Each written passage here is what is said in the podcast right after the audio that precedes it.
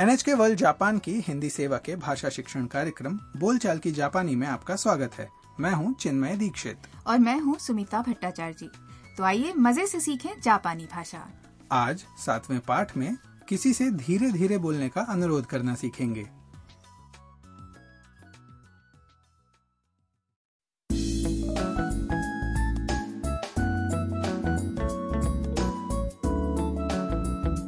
Vietnam से Japan आई विदेशी छात्रा ताम आज विश्वविद्यालय के कैफेटेरिया में दोपहर का खाना खा रही है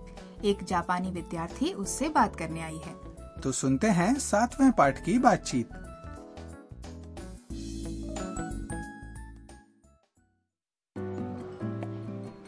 隣いいえはいありがとう留学生なのすみませんよくわかりませんゆっくり話してくださいあごめんごめんあなたは留学生ですか私はアヤカですよろしくねはい私はタムですよろしくお願いします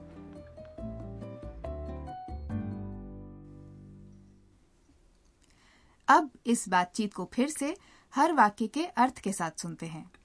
पहले जापानी विद्यार्थी आयाका ने ताम से कहा 隣いい बगल में बैठ जाऊं ताम ने जवाब दिया はい जी हाँ फिर आयाका ने जल्दी जल्दी बोलते हुए कहा ありがとう धन्यवाद 留学生なの विदेशी छात्रा हो ताम को बात समझ नहीं आई और उसने कहा すみません माफ कीजिए よくわかりません ठीक से समझ नहीं आया ゆっくり話してください कृपया धीरे धीरे बोलिए तब आयाका ने जवाब दिया あごめんごめん ओ माफ कर दो उसके बाद आयाका ने धीरे धीरे कहा あなたは留学生ですか क्या तुम विदेशी छात्रा हो 私はアヤカです。 मैं आयाका हूँ よろしくね。 मिलकर खुशी हुई ताम को आयाका की बात समझ आ गई और उसने खुशी से जवाब दिया はい。 जी 私はタムです。 मैं ताम हूँ よろしくお願いします。 आपसे मिलकर खुशी हुई जब आयाका ने धीरे धीरे बोला तो शायद ताम की घबराहट थोड़ी दूर हुई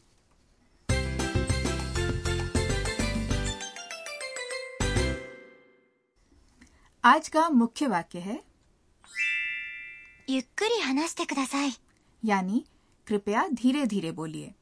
अगर आपको किसी की बात समझ में ना आ रही हो तो उससे धीरे बोलने का अनुरोध करने के लिए आप इस वाक्य का उपयोग कर सकते हैं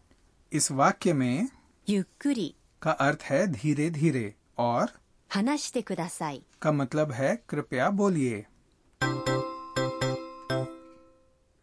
इस वाक्य में ध्यान देने वाली बात यह है कि किसी से कुछ कहने का अनुरोध करने के लिए क्रिया के ते रूप के साथ कुदासाई जोड़ा जाता है तो पहले बताते हैं कि क्रिया का ते रूप क्या होता है ये क्रिया का वो रूप है जिसमें अंतिम ध्वनि ते या दे होती है जैसे क्रिया 話す、 यानी बोलना का ते रूप है 話して、 तो कृपया बोलिए कहने के लिए हनाश्ते के बाद कुदासाई जोड़कर बनेगा हनाश्ते कुदासाई क्रिया का ते रूप बनाने की और जानकारी के लिए हमारे कार्यक्रम की वेबसाइट जरूर देखिएगा हमारी वेबसाइट है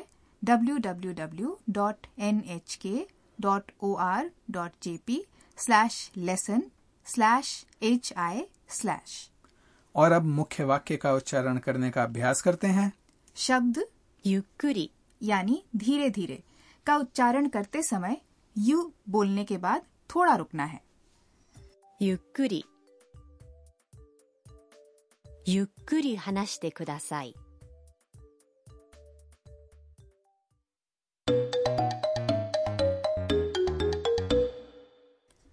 अब एक छोटी सी बातचीत सुनते हैं इसमें एक ऐसा और वाक्य है जिसका उपयोग आप किसी की बात समझ न आने पर कर सकते हैं すみません。もう一度言ってください。あはい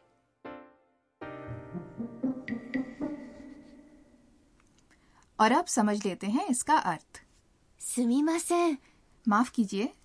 もう一度言ってください。 कृपया फिर से बोलिए यहाँ もう一度 का अर्थ है फिर से और 言ってください बनाने के लिए क्रिया 言う यानी कहना के ते रूप 言って、 में जोड़ा है ください。あ、はい。 ओह अच्छा तो सुनिए और दोहराइए 言ってください。もう一度言ってください。すみません。もう一度言ってください。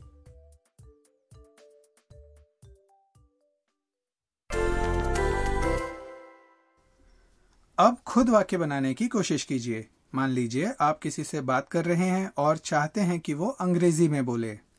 अंग्रेजी में को जापानी भाषा में कहेंगे 英語で、英語で、 और उससे पहले आपको बोलना है माफ कीजिए यानी すみません。 तो कोशिश करके देखिए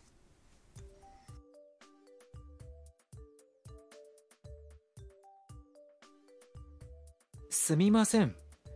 英語で言ってください。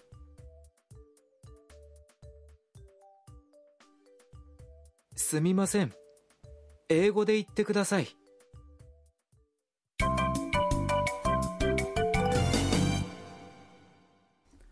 और अब बारी है आज के सहज वाक्य की जो ताम की पंक्ति है तो आप भी याद कर लीजिए すみませんよくわかりません इसमें すみません。 का अर्थ है माफ कीजिए और よくわかりません。 का मतलब है ठीक से समझ नहीं आया इस वाक्य का उपयोग तब कर सकते हैं जब आपको बात समझ ना आई हो わかりません。 यानी समझ नहीं आया के पहले योकु यानी ठीक से लगाकर आप वाक्य को अधिक विनम्र बना सकते हैं आइए अभ्यास कर लेते हैं सुनिए और दोहराइए すみません。よくわかりません。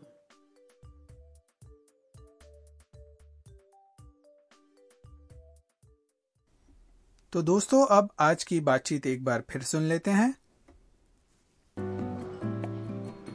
隣いいえはいありがとう留学生なのすみませんよくわかりませんゆっくり話してくださいあごめんごめんあなたは留学生ですか私はアヤーカーですよろしくねはい私はタムですよろしくお願いします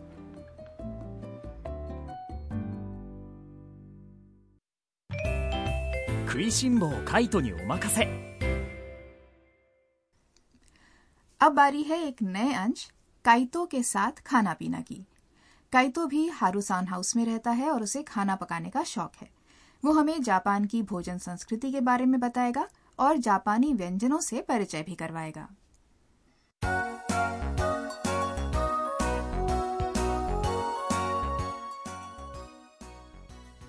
आज की बातचीत विश्वविद्यालय के कैफेटेरिया में हो रही है कैफेटेरिया की बात से ख्याल आता है कि जापानी भोजन और सबसे पहले मेरे मन में छवि उभरती है सुशी की हाँ निगिरी सुशी बहुत लोकप्रिय है उसमें सिरके वाले चावल के गोलों पर कच्ची मछली रखी होती है सुकियाकी भी लोकप्रिय व्यंजन है इसमें मांस और सब्जियों को सोय सॉस और चीनी वाले सूप में पकाते हैं सुशी और सुकियाकी दोनों ही विशेष अवसरों पर खाए जाने वाले व्यंजन हैं। चावल जापान का प्रमुख भोजन है घर पर अक्सर लोग चावल के साथ मछली मांस और सब्जियां खाते हैं मिसो सूप और अन्य सूप भी आम हैं। इसके अलावा यहाँ पश्चिमी व्यंजनों की भी कमी नहीं है पास्ता और स्ट्यू तो हर जगह मिलते हैं आमतौर पर जापानी खाना चॉपस्टिक्स से खाया जाता है लेकिन बाकी चीजों के लिए छुरी कांटे और चम्मच का इस्तेमाल होता है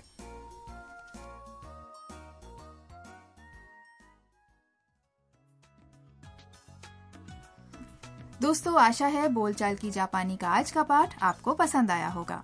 लगता है ताम ने नई सहेली बना ली है अगले पाठ में फिर मिलेंगे तब तक के लिए सायोनारा।